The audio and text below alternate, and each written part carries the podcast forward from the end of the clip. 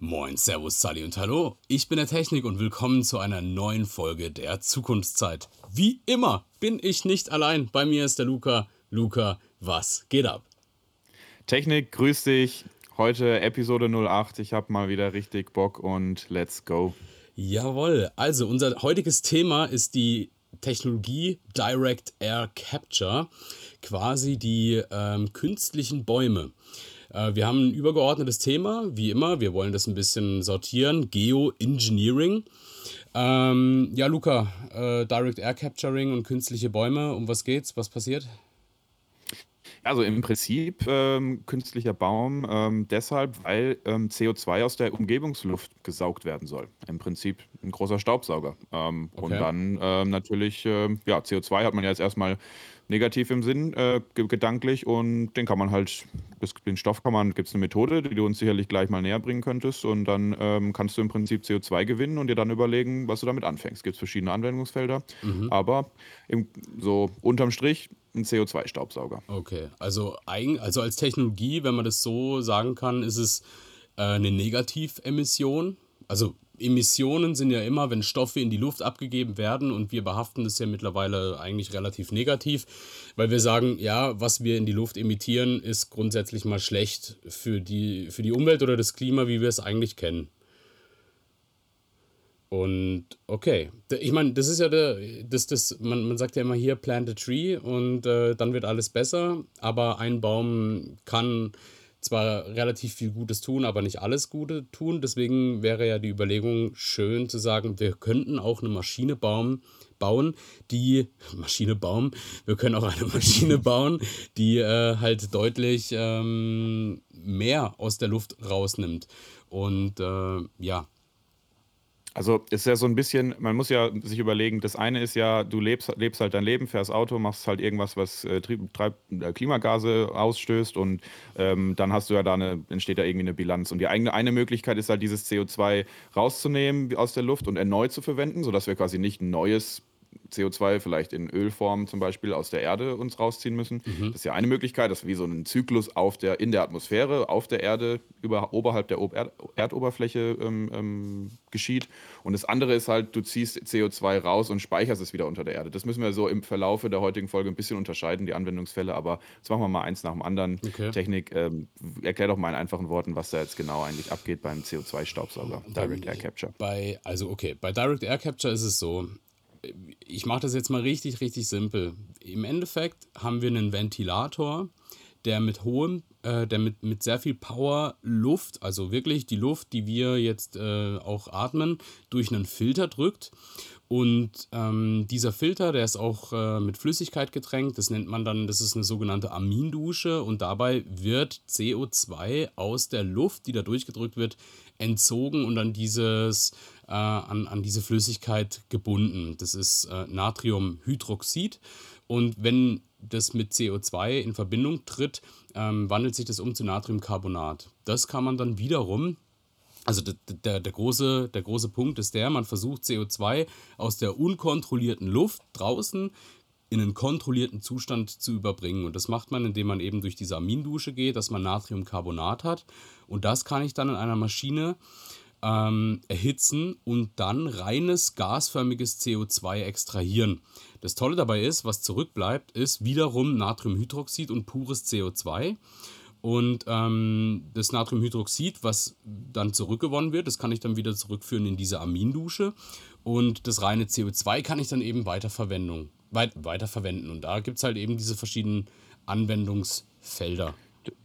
Das heißt, wir haben eigentlich wie so einen kleinen Recycling-Zyklus innerhalb von diesem CO2-Gewinnungsprozess, wo wir quasi Ausgangsstoffe brauchen und die können wir, verwenden wir, die soll, tun, was sie tun sollen und danach stehen sie wieder bereit, um das Ganze nochmal zu tun. Grundsätzlich ja. Was halt ist, man braucht äh, dennoch für äh, andere Prozesse einiges an Wasser. Äh, und um damit diese Anlage das tut, was sie da eben tut, braucht man einen Haufen Strom. Das ist, äh, da kommen wir dann nachher bei den Chancen, Risiken dazu. Das ist halt wirklich äh, ältere, ältere, ähm, äh, ältere Forschungsergebnisse haben da extrem hohe Energieverbräuche gezeigt. Mittlerweile ist man da auch schon einige Schritte weiter, ähm, aber da reden wir dann nachher dazu. Ähm, mhm. Aber das ist auch eine relativ junge Technik, oder? Ja, also tatsächlich ähm, wissenschaftlich entdeckt wurde das Ganze nämlich erst 1999 in den USA. Ähm, also wissenschaftlich entdeckt, das heißt jetzt für mich einfach, es hat jemand mal im Kleinen nachgewiesen, dass sowas funktionieren könnte. Mhm. Ähm, und seit 2010 gibt es da so einen kleinen Boom in der Branche, dass sich da ein paar Unternehmen gegründet haben auf der ganzen Welt.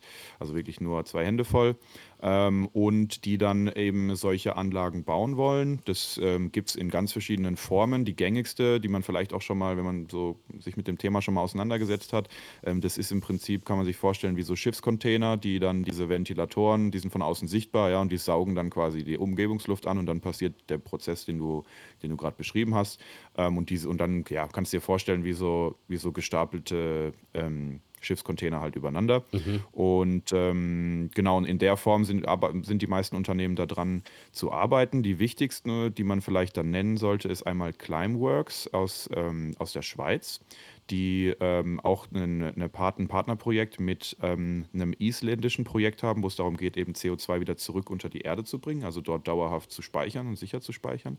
Ähm, und die haben sich jetzt, äh, die, also die können aktuell, das ist nämlich ganz wichtig, diese ganzen Technologien, die, also diese ganzen Systeme, die, die, mit denen die Unternehmen jetzt um die Ecke kommen, die befinden sich auf jeden Fall alle noch in einem krassen Entwicklungsstadium. Also die sind, Okay. haben große, oh, große Effizienzprobleme, wo wir nachher noch drauf zu sprechen kommen können. Ähm, aber im Prinzip äh, sind, können die aktuell äh, den jährlichen Ausstoß von 114 Haushalten mit einer Anlage, die auch in Zürich gebaut wurde, ähm, die steht auf einer Müllverbrennungsanlage, damit da eben die Energie herkommt, können die 114 Haushalte äh, deren jährlichen Ausstoß quasi wieder einfangen, so an CO2. Das ist der aktuelle Stand. Ist jetzt noch nicht sehr viel, aber immerhin haben sie da ähm, ähm, schon mal eine Hausnummer und die wollen, also ein internes Unternehmensziel ist es, ähm, bis 2025 ein Prozent des jährlichen weltweiten CO2-Ausstoßes wieder einfangen zu können. Ähm, gut, da muss man jetzt immer vorsichtig sein mit unternehmensinternen Zielen so. Das ist natürlich, hat auch viel mit, mit Marketing zu tun, aber im Prinzip, ja, ist es das sind die, diese Unternehmen sind gerade die einzigen, weil die halt damit tagtäglich arbeiten, die so ein bisschen sagen können, okay, wir haben aktuell die Kosten, wir rechnen mit der Effizienz. Das heißt, damit muss man jetzt mal so ein bisschen arbeiten. Ähm, ganz kurz noch, zweites Ding ist Carbon Engineering aus Kanada, ähm, machen im Prinzip das Gleiche, ähm, nur dass die so ein bisschen mehr in Richtung E-Fuels gehen. Also die haben eine andere, eine andere Zielanwendung für das gewonnene CO2. Die wollen jetzt nicht das unbedingt äh, alles wie unter die Erde bringen, also Negativemissionen kreieren, sondern die wollen all, ähm, E-Fuels damit herstellen und arbeiten damit ähm, Okay. auch mit äh, teilweise Ölfirmen, glaube ich, zusammen. Und Bill Gates ist da auch involviert, finanziell wie intellektuell. Genau, das sind so die wichtigsten Player im Direct Air Capture, in der Direct Air Capture Branche, ist sehr übersichtlich, ja. Äh, ist ja auch eine spezielle Sache und ist ja auch nicht so ganz klar, unbedingt liegt es jetzt nicht ganz klar auf der Hand, wie man damit eigentlich genau dann Geld verdient. Ne, das ist ja vielleicht auch was, wo man nochmal Mhm, drüber sprechen ja. müsste. Ähm, klar, du kannst das CO2, was du gewinnst, äh, am Ende verkaufen. Ne? Das kann ja ein Rohstoff sein für, für Chemie, für Chemieindustrie ähm, zum Beispiel, kannst da E-Fuels draus machen, aber in diesem, diesem klimafreundlichsten Ein äh, ähm, Anwendungsfall, wo CO2 tatsächlich einfach für immer wieder unter die Erde kommt, da ist mir nicht ganz klar, ehrlich gesagt, ähm, oder vielleicht hast du da eine Idee, Technik, wie da jetzt Geld mitgemacht wird, dass jemand, also was hat Also, jemand davon, eine, wenn dass, jemand CO2 dass eine Firma im Endeffekt dadurch äh, äh, wirtschaftlich arbeitet. Also erstmal Ja. finde ich diesen Punkt ganz interessant, den du angesprochen hast von Climeworks, dass die in Zürich ihre Anlage auf einer Müllverbrennungsanlage stehen haben. Wie, Mhm. wie wird da äh, der, der Strom gewonnen? Ist es einfach äh, mit, der, mit der Hitze, die dabei entsteht, wird ein Kraftwerk äh, angetrieben, ein kleineres, was dann im Endeffekt deren Anlage betreibt? Das ist ja eigentlich schon mal, ich sag mal, für diese Technik, was sie halt ja tun soll, Grundvoraussetzung, weil bringt ja nichts, wenn ich jetzt ein Kohlekraftwerk benutze, was einen Haufen Emissionen erzeugt, um damit dann äh, CO2 wieder rauszufiltern.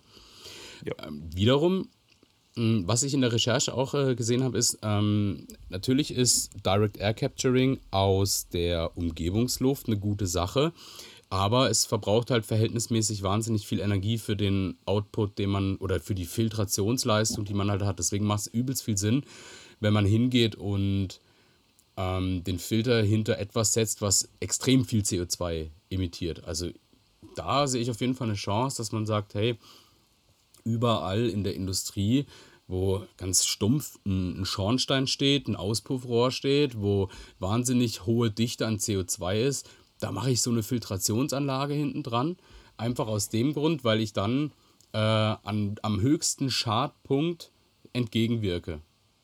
Ja. So wie die Heizung Das- in der Wohnung am kältesten Punkt. Ja, genau. Also das ist ein ganz wichtiger Punkt, dass, dass du sagst, du, man bringt das ganze System näher an eine emittierende Quelle von CO2, weil die, das Problem mit der Energie ist ja nicht der Prozess an sich, ähm, der, der, also schon, aber das Problem, warum das aktuell viel Energie verbraucht, wenn das irgendwo steht, sage ich mal, ja, einfach auch in der Landschaft, Ja, das ist halt das ist ja Verhältnis. dieser, das Verhältnis. dieser ja. Das Problem ist der geringe CO2-Gehalt, die ge- geringe CO2-Konzentration in der Luft. Und, und, und, und wenn du, äh, und, dann ist es quasi energetisch aufwendig, diesen eh schon diese geringe Konzentration herauszufiltern, einfach ausgedrückt jetzt. Und wenn du es quasi an eine Stelle bringst, wo eine höhere Konzentration ist, dann, so wie ich das verstanden habe, äh, würde es der Anlage leichter fallen, äh, ähm, CO2 zu absorbieren oder mit weniger äh, oder energetisch effizienter, ja. Ja, das ist jetzt Ähm. eine gute Frage. Was ich halt lese, wenn ich über Wirtschaftlichkeit äh, forsche zu dem Thema, ist, dass die Kosten immer im Verhältnis zur herausgefilterten Tonne gehen. Genau, ja. Also, um mal jetzt so eine Hausnummer zu nennen, wir reden, ja, es ist äh, super, super weit, aber wir reden von 100 bis 600 Dollar pro Tonne CO2, was herausgefiltert wird. Das schwankt extrem, weil es gibt verschiedene technologische Ansätze äh, und es ist auch ganz schwierig, sehr aktuelle Zahlen zu bekommen. Also ich glaube, die jüngsten Zahlen, die wir haben, die sind ein bis zwei Jahre alt und da sind wir so im Bereich von ja, einigen hundert Euro oder Dollar eben pro Tonne. Und wenn man halt, ähm, und da geht es oft um das, äh, das ist auch ein bisschen eine Mischkalkulation, aber die Tendenz zeigt, je mehr CO2 getränkt das gefilterte Medium ist, desto höher ist der Outcome pro eingesetzte Energie. Sprich, ähm, wenn man jetzt mal dieses 100 bis 600 Dollar nimmt, dann ist wahrscheinlich die 600 äh, eher im Bereich da, wenn ich einfach Luft filter und die 100 eher im Bereich, wenn ich irgendwelche Industrieabgase filter. Ja, verstehe. Ja, klar, das ist, daher wird, äh, ähm, also da muss man jetzt wird's verschiedene Unbekannten geben, die halt einfach eine mega große Rolle spielen am Ende für die Kosten pro absorbierter Tonne. Äh, ganz interessant vielleicht noch, ähm, mir ist es schwer gefallen, ähm, damit das ins Verhältnis zu setzen, so keine Ahnung, 600 US-Dollar pro Tonne, ist das jetzt viel oder ist das wenig, weiß Ja. ich nicht. Äh, und dann haben wir gesagt, ähm, was ist eigentlich eine Tonne CO2? Und das ist im Prinzip so roundabout äh, ein Jahr Autofahren mit einem Diesel. Ne? Ähm, das heißt, es würde, um dann kann man quasi sagen, es kostet, also die, die Zahl, die am meisten aufka aufkam, waren so um, ungefähr 600 US-Dollar pro Tonne. Es kostet 600 US-Dollar, um, äh, um die äh, CO2-Emissionen von einem Jahr Autofahren ähm, wieder Ja. rückgängig zu machen Das- oder das- einzufangen. Ja. Das ist halt auch wieder so eine Mischkalkulation gewesen. Das war so, der Diesel ist natürlich höher, der liegt so eher bei 1,5 Tonnen pro Jahr, äh, bei einer Fahrleistung von 10.000 Kilometern. Also ein Vielfahrer, der 20.000 fährt, der hat natürlich dann bis zu 3 Tonnen im Jahr, die er mit einem Diesel aus, äh, äh, ausstößt. Ein, ein Benziner hat ein bisschen weniger, aber das ist ein gutes Verhältnis, was man sich, glaube ich, vorstellen kann. Also wenn jetzt jemand 10.000 Kilometer im Jahr fährt, ähm, ist jetzt egal, ob es Benzin oder Diesel ist bei dieser äh, äh, es ist jetzt keine Milchmädchenrechnung, wir rechnen uns das nicht schön, aber wir, wir, setzen, glaube ich, ein relativ gutes Verhältnis dahin. Dann ist es ein Jahr Autofahren, eine Tonne. Das heißt, wenn ich die Direct Air Capture Technologie benutze, um dem seine Abgase des CO2 zu entziehen, brauche ich ungefähr 600 Dollar. ja. Das sind die entstehenden Kosten. Ist natürlich auch, also ne, eine Tonne CO2 ist ja leider immer noch sehr wenig im globalen Kontext. So. Also da muss man ja jetzt auch mal, ich habe da jetzt keine Modellrechnungen, wenn diese, wenn man so eine Technologie kommerziell komplett ausrollt über den ganzen Globus, ja, wie Ja. viele Anlagen mit welcher Effizienz dann wo stehen müssen, dass man wirklich global gesehen jetzt an der Klimabilanz rütteln kann. Also da quasi das CO, im Prinzip geht es ja darum, das CO2-Budget ähm, ähm, erreichbarer zu machen. Entweder indem man es quasi verkleinert, indem du CO2 wirklich wegnimmst aus der Atmosphäre, also Negativemissionen kreierst, indem du CO2 unter der Erde speicherst, oder indem du halt kein neues aus der Erde rausholen musst, sondern das vorhandene CO2 in der Atmosphäre weiter nutzt. Also ne, dieser klassische ähm, Geschichte ist ja, du sammelst damit CO2, machst dann damit einen, zum Beispiel einen Brennstoff, um, einem, um das in einem, mit E-Fuels zum Beispiel zu betreiben, fährst dann mit, da Ja. mit einem Auto oder fliegst mit einem Flugzeug und dann wird es wieder verbrannt. So, da muss man natürlich die Frage, sich überhaupt mal die Frage stellen, ist das schon, ist das sinnvoll überhaupt so? Bringt es was? Ja, dass du quasi einfach den, das vorhandene CO2 in einem wiederkehrenden Zyklus ähm, verwendest. Ähm, ist klar, es liegt ja auch auf der Hand, dass es effizienter wäre, äh, quasi das äh, unter die Erde zu packen. Aber wie gesagt, da komme ich dann wieder zu dem Problem, wo mir noch nicht ganz klar ist, außer natürlich, klar, Staaten und Staatenbünde haben Interesse, CO2 zu speichern. Aber ähm, die Wirtschaftlichkeit ist da halt immer noch. Äh, Aber der, der Punkt ist doch der, dass in der perfekten Welt würde ich doch jetzt hingehen und sagen, okay, ich habe einen Haufen Technologien da draußen, die kann ich jetzt nicht einfach sagen, äh, ihr werdet jetzt elektrisch oder Flugzeuge. Ja, ein Elektrojet, geil, aber ähm, Stand der Technik ist einfach, ich muss da Kerosin reinhauen, um ähm, um, um zu fliegen. Oder ich muss äh, Schiffe mit Öl betanken, damit sie fahren können. Da gibt es natürlich einen Haufen äh, ähm, Technologien, die in der Lage sind, dieses Schiff effizienter fahren zu lassen, mit irgendwelchen, mit irgendwelchen, äh, diese Röhren, die rotieren und einen Vortrieb erzeugen. Ähm, mir fällt gerade der physikalische Effekt da nicht ganz ein. Ist auch egal, auf jeden Fall. Oder, oder irgendwelche ja, Paraglider, die man dem dem, äh, dem Schiff vorne dranhängt, dass es durch Wind mitgezogen wird oder eventuell auch, dass man ein Schiff hybridisiert oder ja, es gibt auf jeden Fall, wie gesagt, der Punkt ist, es gibt verschiedenste Methoden da draußen, die große Fahrzeuge effizienter machen können. Aber grundsätzlich ist die Hauptenergieart oder die Hauptenergieform, die benutzt wird, um ein Flugzeug, ein Schiff und auch die meisten Fahrzeuge auf der Erde voranzubringen, ist ein fossiler Brennstoff, oder? Ein Brennstoff. Und in der perfekten Welt würde ich doch hingehen und sagen, okay, wir haben wahnsinnig viel CO2 in der Luft, ich filter das raus, mache damit ein E-Fuel äh, und tank diese Technologie, die sich jetzt halt eben nicht von heute auf morgen ersetzen lässt und habe damit einen Kreislauf erschaffen, der in seiner Betriebsart nicht noch mehr CO2 in diese Summe mit reinbringt. Und dann könnte ich mit anderen Projekten oder noch mehr Direct Air Capture ganz viel CO2 aus der Luft rausnehmen, äh, um dann Stück für Stück die Konzentration in der Luft zu reduzieren. Mhm. Ja, auf jeden Fall. Also es ist auf jeden Fall besser natürlich, ähm, jetzt in deinem Anwendungsbeispiel, ähm, wenn du für irgendwelche Prozesse nun mal CO2 benötigst, dann äh, das natürlich äh, aus der, das vorhandene Kontingent zu nutzen und nicht neues äh, in Form vom Öl aus der Erde zu pumpen zum Beispiel. Klar, ist halt der, also das in der perfekten Welt ist das natürlich äh, äh, wünschenswert. Die Frage ist halt, ähm, da habe ich jetzt zwar keine Zahl zu, aber im Prinzip äh, ist es ja, äh, lohnt es sich ja aktuell nicht, zum Beispiel für, ähm, für, für ähm, Unternehmen, die Brennstoffe herstellen und verkaufen wollen, ähm, das komplett mit CO2 aus Direct Air Capture zu tun oder auch perspektivisch das zu tun. So die Frage.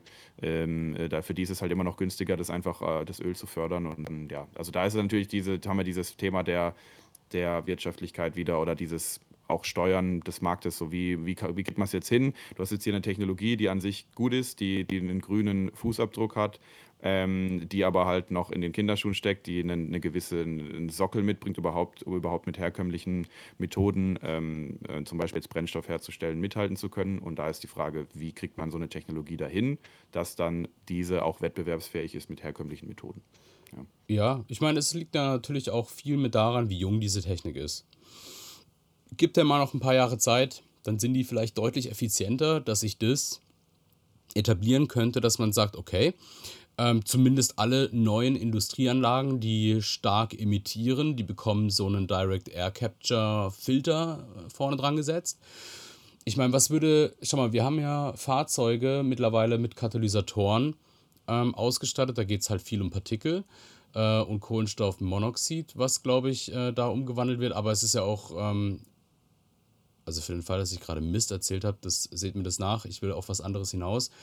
Wir könnten doch theoretisch an große Fahrzeuge wie Schiffe, wo wir genügend Raum und Tragfähigkeit haben, so einen Direct Air Capture Block Filter an so ein Schiff mit dran machen, dass die Abgase, die aus dem Schiff kommen, gleich mal noch mitgefiltert werden.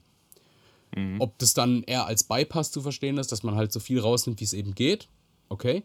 Aber dann könnte man bestehendes, was da ist, schon mal irgendwie machen. Man könnte Industrieanlagen, die neuen, äh, könnte man mit einer Auflage versehen, wo man sagt, hey, ihr müsst eure Schadstoffe, die ihr ausstoßt, müsst ihr damit äh, filtern.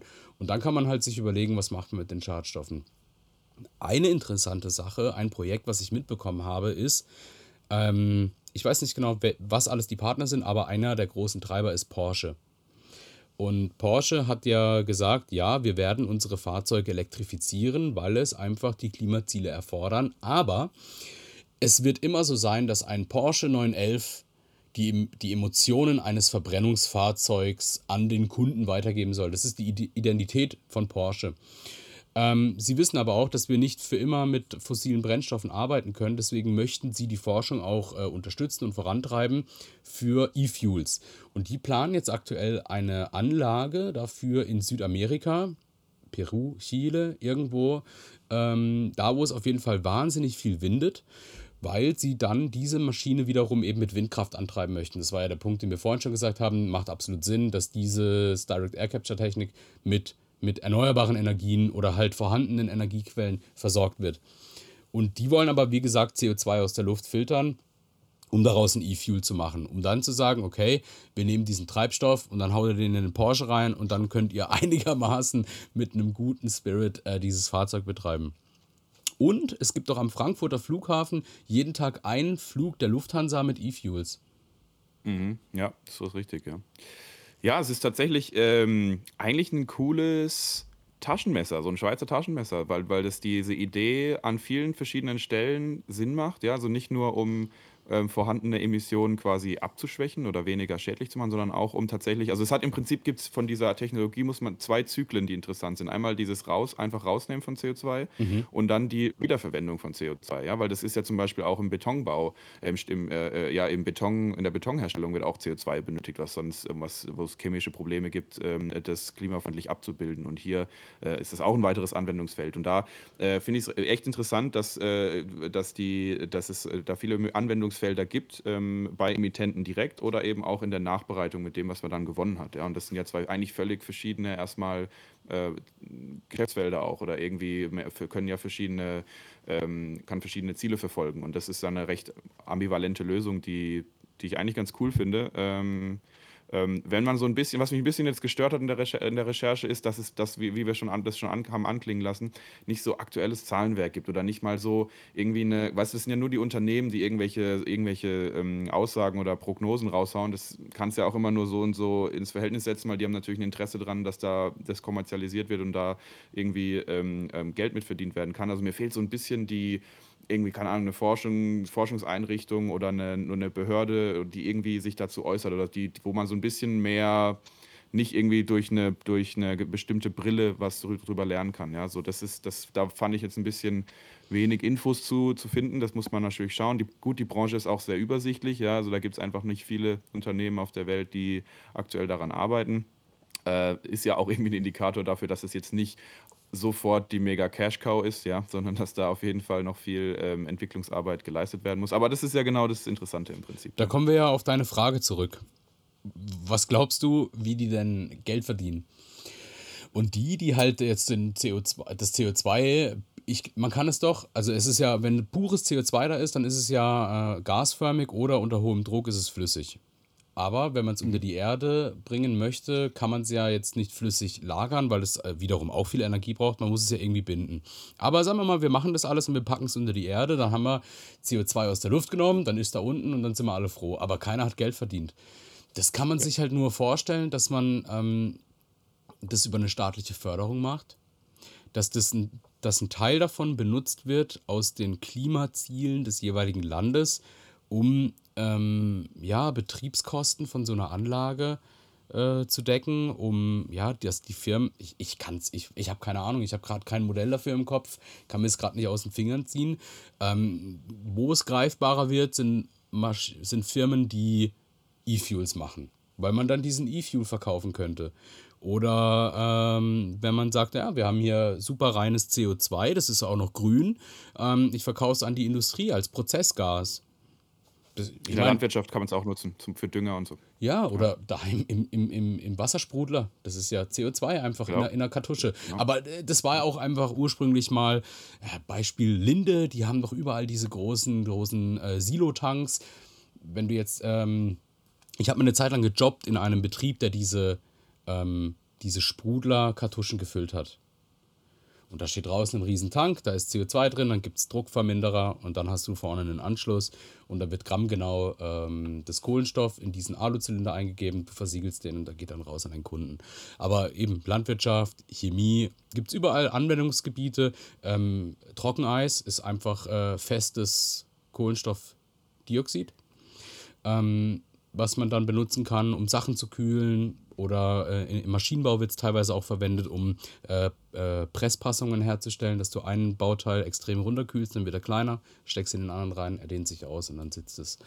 Also für Lagerung oder so, genau. Mhm. Ja, ähm, lass uns noch mal kurz zur Monetarisierung zurück. Da hast du mich jetzt ein bisschen auf den Gedanken gebracht. Ähm, und zwar, ich würde es so unterscheiden, ähm, Geld verdienen können diese Unternehmen dann, wenn sie das CO2 weiter verwenden und zwar oberhalb, also auf der, in der Atmosphäre, mhm. auf, oberhalb der Erdoberfläche, ja. ja. Äh, in die, in die verschiedenen Anwendungsfelder, die wir gesagt haben, weil dann kannst du einfach sagen, hier ist mein Kanister oder was auch immer, äh, genau. CO2 und äh, in der und der Form, wie du das vielleicht brauchst, lieber Anwender von CO2, ja, machen wir die auch noch und dann verkaufst du das halt pro Tonne und dann hast du da dein, dein, dein Cashflow. Ähm, diese Speicherung, da musst du ja da überlegen, wer hat denn überhaupt ein Interesse daran, dass das gespeichert wird also ein, ein, kommerzielles Interesse fällt mir auch niemand ein, der was davon haben könnte, dass jetzt auf seinem Land irgendwie CO2 nach äh, 700 Meter sind es, glaube ich, ungefähr, was das in, die, in den Boden gepumpt wird. Ähm, da, äh, und zudem ist es ja auch risikoreich. Also das wäre jetzt die ja, nächste also Frage gewesen. Ich kenne diese Geschichten bei uns aus der Region in Staufen, wo sie äh, äh, Tiefenenergie, Tiefenhitze nutzen wollten und dabei so viel Druck Geothermie, aus dem ja. Geothermie und da wollten sie Druck aus äh, und dann ist so viel Druck abgefallen, dass es Erdbeben gab. Jetzt mache ich das umgekehrt, ja, ich baller der CO2 unten in den Keller äh, und dann ist umgekehrt, entstehen überall Erdblasen. Du, das ist es, äh, das, in Deutschland darfst du es dann zum Beispiel dürfen diese DAC-Unternehmen, Direct Air Capture-Unternehmen gar nicht, äh, das gar nicht machen. Also in Deutschland gibt es eine behördliche Anordnung, dass du nicht äh, äh CO2 in die Erde pumpen darfst, wegen Grundwasserproblematik und wegen Erdbeben. Okay. In Island sieht man das anders, da wurde es gemacht.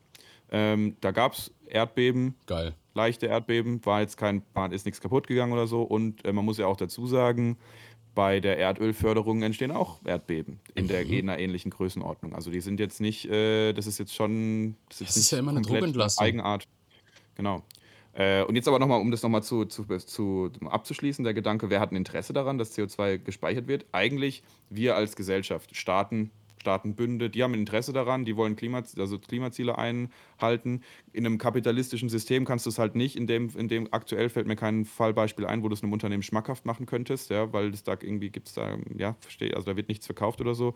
Das heißt, der einzige Anwendungsfall und wichtige Anwendungsfall wäre ein Staat, der sagt, okay, Mist, ich habe hier mich in Glasgow beim, bei der Klimakonferenz darauf verpflichtet, bis zum Beispiel Indien bis 2070 klimaneutral zu sein. Das heißt, die müssen sich ja dann bis dahin auch einen Fahrplan überlegen, wie machen wir das. Und äh, ein Anwendungsbeispiel wäre dann, okay, das heißt, wir müssen jetzt noch, um unser Budget zu erreichen, x Tonnen äh, oder Gigatonnen an CO2 irgendwie äh, auch von unserer Bilanz streichen. Dann investiere ich quasi in ein DAC-Unternehmen und sage hier, ich bin Indien, ich möchte dir jetzt so und so viel Geld geben, damit du mir die und die Anzahl an CO2 aus der Atmosphäre ziehst und das speicherst, damit ich als Staat meine Klimaziele erreichen kann. So, das wäre quasi, wäre quasi Businesspartner wären Staaten in, oder Staatenbünde, die EU oder ja. mhm.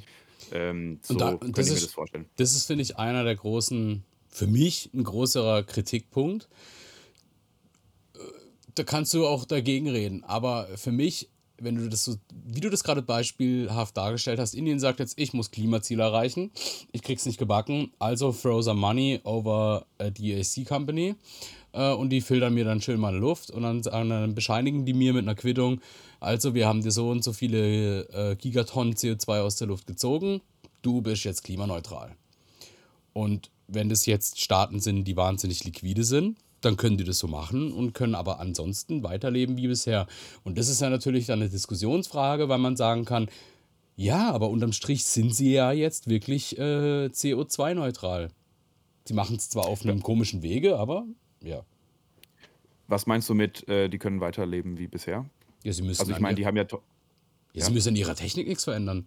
Sie können sagen, alles klar, äh, wir brauchen keine Elektroautos oder eben irgendwelche Sachen, die halt wirklich auf der Straße äh, in der Bilanz auftauchen. Ähm, seien das Züge, Schiffe, Kraftwerke, Kohlekraftwerke, der ganze Humbug, der da getrieben wird, ähm, bauen die weiter aus, weil das halt, äh, die haben auch einen gewissen Energiebedarf und zeitgleich haben sie halt Klimaziele, die sie da verfolgen und dann sagen sie einfach, okay, wir brauchen einfach ein wenig mehr Geld und dann tun wir uns da greenwashen und da können wir halt einfach so weiterleben wie bisher. Mhm. Ich weiß, was du meinst, ja. Ich bin mir gerade nicht sicher, was ich darüber denken soll. Aber Frage war, wäre jetzt, also das erste, was ich mir gedacht habe, die Bilanz, die Klimabilanz ist aber trotzdem eine gute dann. Also natürlich ja, ist es nicht genau, geil, das, das wenn die weiter Schiffe fahren, Kohlekraftwerke machen. Aber am Ende geht es ja nicht darum, ob ein Kohlekraftwerk irgendwo steht oder wie ein Schiff von A nach B kommt, sondern es geht halt darum, dass eine gewisse Menge an Treibhausgasen ähm, maximal in der Atmosphäre landet oder idealerweise nicht mehr mehr wird oder vielleicht sogar weniger wird. Ja, das ist ja, darum geht es ja am Ende des Tages. Aber wenn dann halt am, das äh, erreicht, also es ist sicherlich keine, in deinem Indien-Beispiel oder dem weitergespinnten Indien-Beispiel keine effiziente Methode, das zu tun, aber trotzdem wäre doch unterm Strich die Gesamtmenge an Treibhausgase die gewünschte, oder? Ja, aber wenn ich hingehen würde und äh, ich baue jetzt derart viele Anlagen, um so ein ganzes Land klimaneutral zu machen, ist doch die Vermutung richtig zu sagen, ey, das klingt ein bisschen nach äh, Greenwashing. Man könnte doch auch einfach hingehen und sagen, alles klar, als Übergangslösung bauen wir diese ganzen ähm, DAC-Anlagen dahin, um uns erstmal zu neutralisieren, aber zeitgleich bauen wir alles auf gut um, dass wir danach sogar mehr rausnehmen. Also, dass ja, wir in, in, in, eine Positivbilanz kommen. Also, ja, wenn positiv du, heißt, ich halt, mach raus. Ja, ja, klar. Aber dann müsstest du ja auf, auf so äh, Klimakonferenzen nicht mehr sagen, äh, nicht mehr äh, quasi Emissionsziele ausgeben. Also ihr dürft bis dahin nur noch x Mengen emittieren, sondern dann müsstest du es ja schon negativ machen. Ihr sagen, ihr müsst bis zu dem Datum x so und so viel reduzieren, weil dann zwingst du ja Staaten dazu, auf globaler Ebene so zu handeln und zu sagen, okay, es reicht halt vielleicht nicht, so viel Geld haben wir dann doch nicht oder es ist halt nicht, es ist halt nicht äh, effizient zu sagen, wir, wir, wir, wir, kaufen uns quasi die, die gute Klimabilanz und können einfach weitermachen, sobald quasi die Klimaziele für die nicht mehr heißen, ne, emittieren nur noch das, sondern mhm. nimm sogar das und das raus. Dann könntest du ja auch so eine Zwangslage gegenseitig kreieren. Das ist jetzt natürlich arg hypothetisch, weil wir wissen ja ganz, ganz genau, Wollte ich gerade sagen, das, die, die, so, die Diskussion ist an sich ja jetzt auch an einem Punkt gelandet, wo wir sagen, oder wo man, wo man, wo man denken könnte, ah ja, Direct Air Capturing ist schon derart weit, ich muss einfach nur Geld drauf werfen und kann mich jetzt schon neutralisieren. Hm. Das ist ja, was sie dann mhm. bei diesen Konferenzen ja besprechen, ist einfach, hey, erstmal müssen wir es schaffen, unsere Emissionen nicht weiter zu steigern oder im Idealfall zu verringern, dass wir, weil der, der Treibhauseffekt, das muss man halt dazu sagen, der läuft schon. Und ein Treibhauseffekt, wenn er in Gang gekommen ist, äh, spitzt sich zu. Das ist nicht so, dass man sagt, ah, wir haben jetzt seit der industriellen Revolution derart viel äh, Treibhausgase in die Luft geballert und wir haben jetzt schon im Schnitt 1, ich weiß nicht, wo wir gerade sind, 1,3 Grad äh, mehr und wirklich so ein harter Punkt, wo es scheiße wird, ist 1,5 Grad. Da dürfen wir nicht drüber kommen. Das heißt, wir müssen jetzt einfach an der Stelle stoppen und dann geht es nicht weiter. Das ist aber nicht der Fall. Es geht ja weiter. Das heißt, wir müssen runterkommen mit dem Verbrauch. Wir müssen Sachen rausnehmen, dass sich der Treibhauseffekt verlangsamt oder teilweise äh, auch wieder rückgängig passiert. Und das ist halt eben so, wenn die sich treffen, dann sagen die natürlich, ja, okay, wir müssen diese 1,5 Grad erstmal halten. Und dann kann man darüber, und dann, und dann ist es ja ein, ein, ein Wechselverbund an Technologien. Und Direct Air Capturing spielt eine eine, eine, eine große Rolle in dieser Formel. Aber es, es, sind natürlich mehr. Ich meine, das war jetzt ja alles nur hypothetische. Ähm, meine Kritikfrage, kann ich jetzt einfach Geld draufschmeißen und kann ansonsten weiterleben wie bisher? Aber die Realität ist halt eine andere. Das ist ja, wir reden hier von unfassbaren Mengen an Treibhausgasen. Ich glaube, und das ist halt der Stand der Technik nicht so, dass man überhaupt in der Lage wäre, wenn du alles vollballern würdest mit diesen Maschinen, so viel überhaupt rauszukriegen. Ja. Das ist richtig. Ähm, vor allem die Effizienzgrade sind auch aktuell und auch der Ausblick sind jetzt nicht so, sind nicht jetzt so mega krass, ja.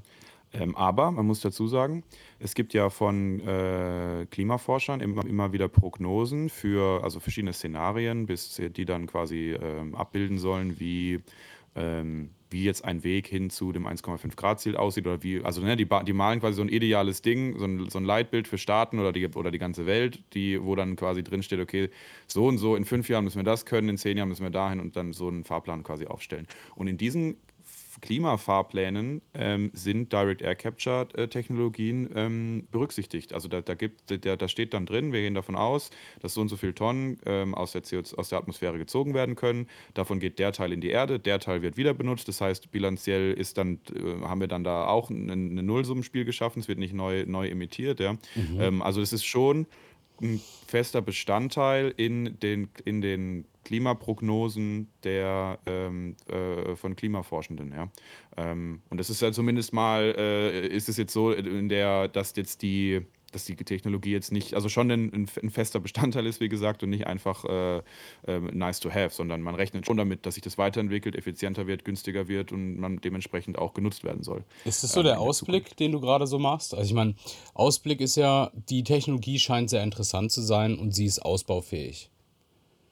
Das heißt, es kommen ja, ja auch immer mehr äh, kleinere Unternehmen. Wir haben jetzt drei große genannt. Es gibt aber noch einige Firmen, Skytree, und so, die sind in den Niederlanden, die sind in, in UK.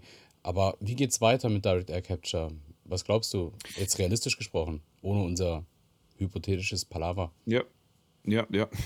ähm, also ich, ich kann mir das gut vorstellen, dass es wie, guck mal, das ist noch so 19, 1999 entdeckt, 2010 mal angefangen überhaupt, äh, damit versucht, versucht Geld zu verdienen oder Prototypen zu bauen, ja, also eher, eher Prototypen zu bauen, äh, nicht Geld zu verdienen. Und ähm, und es ist so ein Typ, und, und, und das ist echt noch nicht lang. Und ich habe, ähm, und meine, meine Vorstellung in der Zukunft ist die, dass wir nach und nach, ähm, ähnlich wie wir es eigentlich beschrieben haben, dass wir bei, an, bei, bei, an Stellen, wo eine hohe CO2-Konzentration in der Atmosphäre ist und es dadurch leichter ist, dieses zu binden als an Orten niedriger Konzentration, das dort einsetzen. Ähm, mhm. Und das ist im Prinzip wie es, als die, als die erneuerbaren Energien ähm, ähm, geboomt haben und es dann ähm, zum Landschaftsbild irgendwann gehörte, dass mal Windräder dastehen oder mal ähm, PV-Parks äh, vorhanden sind oder Biogasanlagen, ähm, dass diese Gerät, also diese Schiffscontainer sind es ja wirklich, Schiffscontainer mit Ventilatoren dran aktuell, ähm, dass die mit auch ins Landschaftsbild integriert werden, gerade bei Industrieparks vielleicht. Vielleicht, ich weiß jetzt nicht, ob es da auch kleine, modularere Anwendungen gibt, ähm, dass du das an einen Auspuff dran machst von einem Schiff, von einem Auto, von einem, weiß ich nicht. Ich kann, das müsste man nochmal, ähm, wenn wir an einer anderen Stelle nochmal drauf zu sprechen kommen, in einer anderen Folge besprechen. Aber ähm, im Prinzip äh, gehe ich davon aus, dass diese Anlagen gekoppelt an andere Energiequellen, also ne, Müllverbrennung haben wir schon gesagt, oder an, Wind, an einen Windpark, ähm, an, an erneuerbare Energiequellen ähm, drangepackt werden und dann ihren Baustein mit leisten. Ich glaube nicht, dass das ein großer wird. Also wir werden jetzt allein damit die Klimakrise nicht lösen, aber da gibt es ja eh keine Technologie wahrscheinlich, die, das, äh, die da das Potenzial mitbringt. Aber ich, ich kann mir vorstellen, dass sich das ähnlich wie jetzt die Windkraft oder die, Solar, äh, ähm, äh, die äh, Solaranlagen oder die ähm, oder Wasserkraft, das ist, oder Geothermie auch, dass es so einen weiteren, einfach eine weitere Branche sich bildet. Genau. Direct Air so sehe ich das auch absolut. Dann, ja, ja, dass das einfach genau so ein, so, ein, ein so ein Teil wird in dem großen Bild. Weil ich habe ja. mal noch eine interessante Zahl, weil ähm, ich habe mal so geschaut, okay, wie ist denn der Stand? Man, man liest ja auch immer, wenn man nach der Zukunft schaut, relativieren Forscher immer gerne mit dem Status quo und sagen, ja, okay, also mit dem, was wir heute haben, ist es so, dass die Technologie ähm, negative Emissionen erzeugen kann. Und das wurde mit dem Forschungsteam aus der Schweiz mit den Worten Ja, aber äh, abgeschlossen. Aber er hat auch gesagt, ähm, Direct Air Capture hat in Kombination mit Speichern Potenzial für negative Emissionen. Aber jetzt, und das ist mal eine, eine spannende, ähm, eine spannende Zahl, um 1% des weltweit, weltweit jährlichen CO2-Ausstoß als äh, Jahresbeispiel wurde 2019 genommen, zu erfassen wären Stand heute mit der Forschung 3683 Anlagen mit einer Kapazität von 100.000 Tonnen CO2 pro Jahr und Anlage erforderlich, eben um, also um 1% rauszufiltern, brauchst du ja, 3600 Maschinen und jede Maschine kann pro Jahr etwa 100.000 Tonnen rausziehen. Also das ist, mhm. das, das, und ich meine... Ich weiß jetzt global ja nicht mega viel, ne? Global, wenn du es über auf der ganzen Welt 3000, 3600 Anlagen, finde nee, ich jetzt nicht so viel. Nee, klingt nicht so viel. Klingt nicht so viel. Das ist ja wie, ähm, um ich habe doch mal, ich habe mal äh, äh, so, einen, so einen Kurzbeitrag gesehen, da war Elon Musk mit glaub, Brad Leonardo DiCaprio bei sich in der Gigafactory. Ja. Und da war doch irgendwie diese Aussage, ähm, er bräuchte 100 Gigafactories. Du nix gerade. Äh, ich hoffe, du kannst meinen Satz beenden. Er braucht 100 Ja. Gigafactories, um. Ähm, um die, ich glaube, die, äh, die Treibhausgasemissionen vom, von der Individualmobilität äh, zu neutralisieren. Also Ja. alle, also 100 Gigafactories könnten ähm, so viele Batterien und Autos bauen, dass es für die ganze Welt reicht und sie werden dann CO2-neutral in der Herstellung. Mhm. Und es fahren natürlich dann, jeder Mensch fährt dann Tesla, ist ja klar. Das ist natürlich in seinem Interesse, absolut. Aber das, sind- das ist, und, und dann ist es dieses, und dann sagt äh, DiCaprio äh, 100 in den USA und dann sagt er nein, weltweit. Und dann sagt er, ah, okay, das klingt machbar, ja, ist machbar. Und wie du gerade sagst, okay, äh, 3600 Anlagen global klingt absolut machbar. Und Ist dann, jetzt ja auch so eine, so, ne, so eine Anlage ist jetzt nicht so komplex wie eine Gigafactory so, und auch nicht so Richtig. Flächen. so Ja, genau. So, ja. Aber es, wir reden dann von Filtrationsleistung 1% der gesamten globalen Emissionen. Und da sehe ich Entwicklungspotenzial, dass man da ausbaut. Und Ja. da kommen wir dann, also ich denke, man hat so einen Ausblick bekommen, dass die Technologie wahnsinnig jung ist, dass sie einen nennenswerten Beitrag äh, dazu bringt, dass wir in Zukunft ähm, mit dieser Technik es schaffen, einiges an CO2 aus der Luft zu ziehen, um diese gesamte, um dieses gesamte Ding ähm, ähm, klimaneutraler zu werden, zu optimieren. Ich, äh, ich habe mir gerade noch eine Idee gehabt, Technik. Ähm, Jawohl. bisher denken wir jetzt in diesem großen, so ein, wir sprechen von so einer größeren Anlage, mehrere Schiffscontainer, ja, und die stehen irgendwo rum. Ähm, und wahrscheinlich braucht es aktuell auch wegen dem Effizienzgrad. Aber wenn es äh, wenn's jetzt perspektivisch in 10, 20, 30 Jahren, ich keine Ahnung, wie schnell sich die Branche entwickelt, ähm, möglich wird, das modularer zu machen, also kleiner zu machen und du kannst auch und mit einer, mit einer höheren Effizienz, also dass du wirklich auf einen Schornstein des Parks, auf einen Auspuff und so, komm, kann, ist es dann, was hältst du von dem, von dem Zukunftsszenario, dass im Prinzip jeder die Möglichkeit hat, sich so einen, keine Ahnung, Kühltruhen großes Ding zu kaufen und das hängt er vielleicht wie heutzutage eine, Eine Klimaanlage, Klimaanlage, hängt ja. er nach draußen oder er packt es auf sein Auto und fährt damit durch die Gegend und saugt da und, und ne, da muss ja nicht mehr, sich da den muss ja nicht mehr.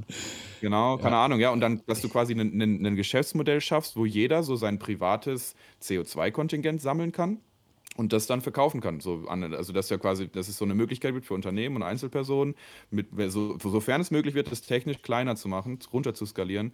Und dann kannst du da, weiß ich nicht, wie wenn du heute kannst du dann in verschiedene Finanzprodukte, kannst in Aktien investieren, kannst äh, andere Dinge tun und so kannst du vielleicht auch mit CO2 handeln ähm, und äh, dabei noch was für die, für die, für die fürs Umwelt Klima tun, ja. Also war jetzt nur so eine Idee. Äh, hängt natürlich stark davon ab, ob man es auch im kleinen Maß Genau, also wenn es technisch, technisch machbar wäre, noch ein weiteres Puzzlestück in diesem ganzen Klimazielverfolgungsplan. Absolut, absolut. Nee, ist interessant. Also da bin ich sehr gespannt, wie das noch weitergeht. Ähm, die Firmen sind jetzt natürlich, äh, die machen zwei Sachen. Die wollen deutlich effizienter werden äh, und mehr Investoren für diese Sache gewinnen, dass sich das weiter ausbaut.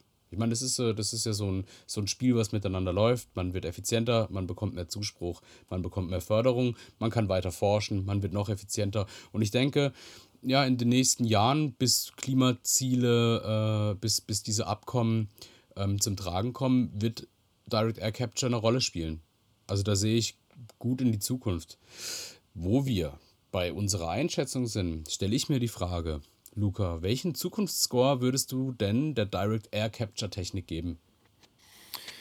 Ja, ähm, ja, ich würde sagen, ähm, wichtiges Ding muss weitergemacht werden. Ist jetzt nicht wie Hyperloop, wo ich mir so ein bisschen, also es war ja die klassische 5, das machen wir Genau. immer als Orientierung, äh, ähm, wo ich mir denke so, ah, okay, cool, muss nicht.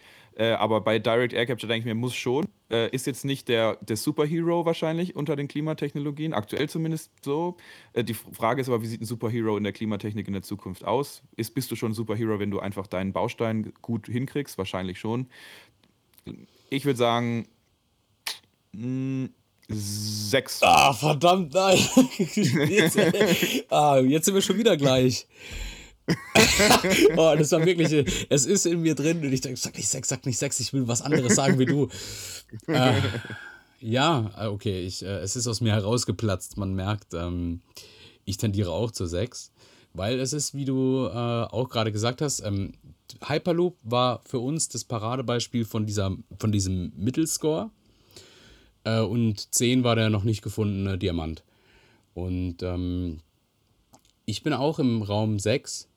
Ich weiß nicht, ob ich sogar jetzt innerlich doch noch vielleicht zu 7 tendiere. Nicht aus dem Wunsch, dass wir ein bisschen unterschiedliche Scores haben, aber 6 einfach aus dem Grund, es hat sehr, es ist ein sehr früher Entwicklungsstand.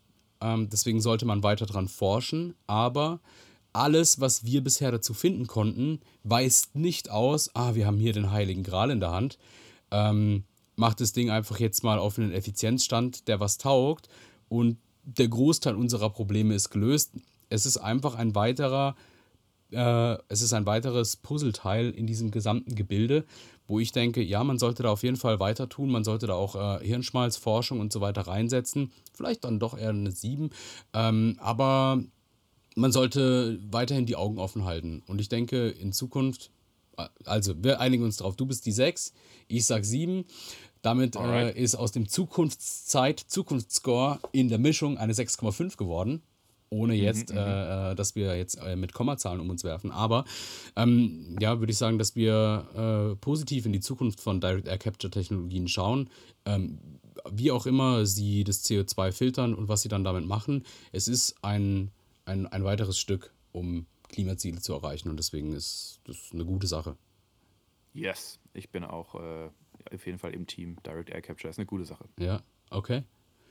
Wow, cool. Also, ähm, tja, dann äh, würde ich behaupten, dass wir eigentlich fast äh, alles Findbare und Meinungsbare dargelegt haben, was wir dazu sagen können.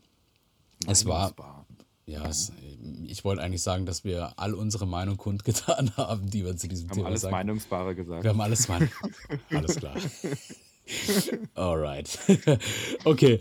Äh, falls ihr etwas Meinungsbares beizutragen habt, ähm, schaut bitte in die Show Notes, dort habt ihr einige Möglichkeiten, uns zu kontaktieren. Wir bekommen immer wieder sehr gutes Feedback ähm, zu Themen, aber auch zum Podcast Design, Ablauf, wie wir miteinander sprechen. Es ist ein Work in Progress und wir sind auf jeden Fall ähm, total hyped. Es wird immer besser, es wird immer cooler, es wird immer lässiger. Wir haben immer äh, spannendere Themen, wo wir uns auch wirklich darauf fokussieren können teilt diesen Podcast, abonniert ihn, teilt ihn, schickt ihn euren Freunden. Das sind Themen, die sind denke ich, doch gut zu verstehen. Ähm, sie geben ein bisschen äh, Zeit und Raum und auch euch mal die Möglichkeit, ein bisschen äh, an was anderes zu denken, als an den ganzen täglichen Radiomist, den ihr sonst so hört äh, oder hören könntet. Deswegen teilt das Ding. Ich danke euch und bis demnächst. Liebe Leute, stay tuned in der Zukunftszeit.